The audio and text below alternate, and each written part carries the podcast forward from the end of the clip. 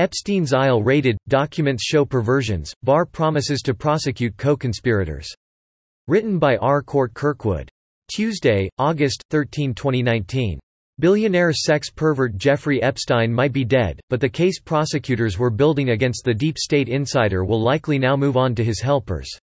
Yesterday, the FBI and local police raided the deceased financier's home on Little St. James, an island in the U.S. Virgin Islands. As well, unnamed conspirators whom prosecutors allege helped Epstein have been warned that they will face justice. And last week, new details about Epstein's major sex trafficking operation emerged with documents in an Epstein-related case. Federal prosecutors will now turn their attention to the employees and associates who helped him, tops among them Ghislaine Maxwell, the British socialite who has, apparently, gone on the lam. Raid on home. The raid involved FBI agents, along with U.S. Customs and local law enforcement, who fanned out in golf carts across Epstein's estate on Little St. James Island, the Miami Herald reported.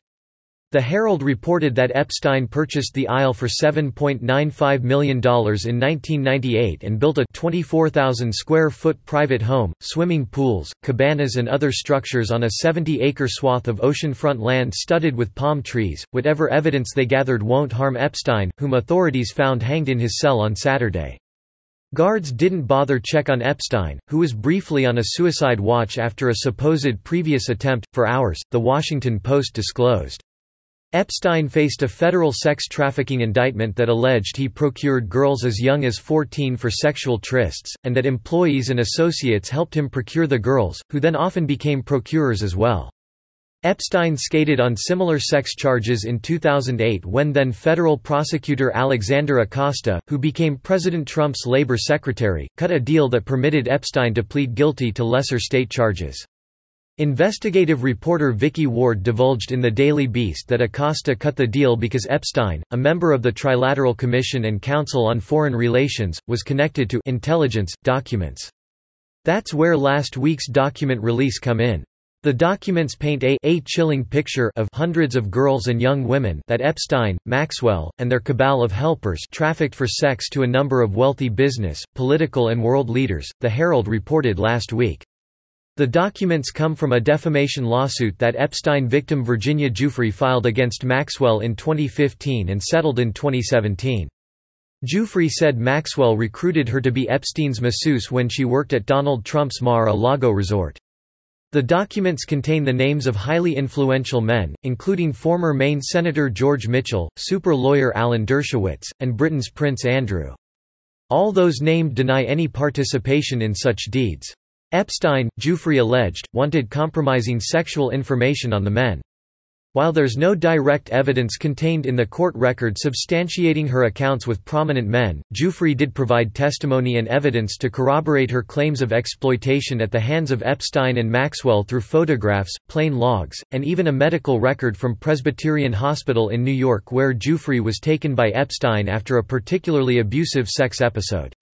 A boyfriend she told about the abuse and another a college student Maxwell procured verified Giuffre's account. The student said Epstein demanded three girls a day. Documents also detail the story of a 15-year-old Swedish girl, the Herald reported, who was shaking and crying in fear when she told a butler who worked for two of Epstein's closest friends, that Epstein and Maxwell had physically threatened to harm her and seized her passport to keep her on the island. According to the butler's statement, even as Palm Beach cops were investigating Epstein in 2006, the Herald reported, Maxwell was still helping operate a pyramid-like scheme the pair operated to lure young girls from around Palm Beach County, on schools, colleges and spas, Maxwell refused to testify against Epstein and called Giuffre a liar. Democrat power lawyer David Boies, Giuffre's attorney, told the Herald that she sued Maxwell to chronicle, in testimony and evidence, the scope of Epstein's and Maxwell's sex trafficking operation because the courts, prosecutors, and even the media had failed the girls. Apropos of Epstein's plea deal in 2008, Vanity Fair reported that the Bush administration permitted it, possibly, to protect Prince Andrew, who posed for a picture with Giuffre that appeared in the Herald. Also in that photo is Maxwell. The royal family did everything they could to try and discredit the Prince Andrew stuff. Boies told Vanity Fair, "When we tried to follow up with anything, we were stonewalled." We wanted to interview him, they were unwilling to do anything, such were Epstein's and Maxwell's perversions they actually expected Giuffre to bear a child for them, she told the Herald. Speaking at the National Convention of the Fraternal Order of Police, U.S. Attorney General William Barr warned Epstein's helpers that justice was coming, any co-conspirators should not rest easy. The victims deserve justice, and they will get it. Subscribe to The New American and listen to more by clicking podcast on the top right corner of our homepage. Also, please consider donating to help us push out more content for you, our listeners.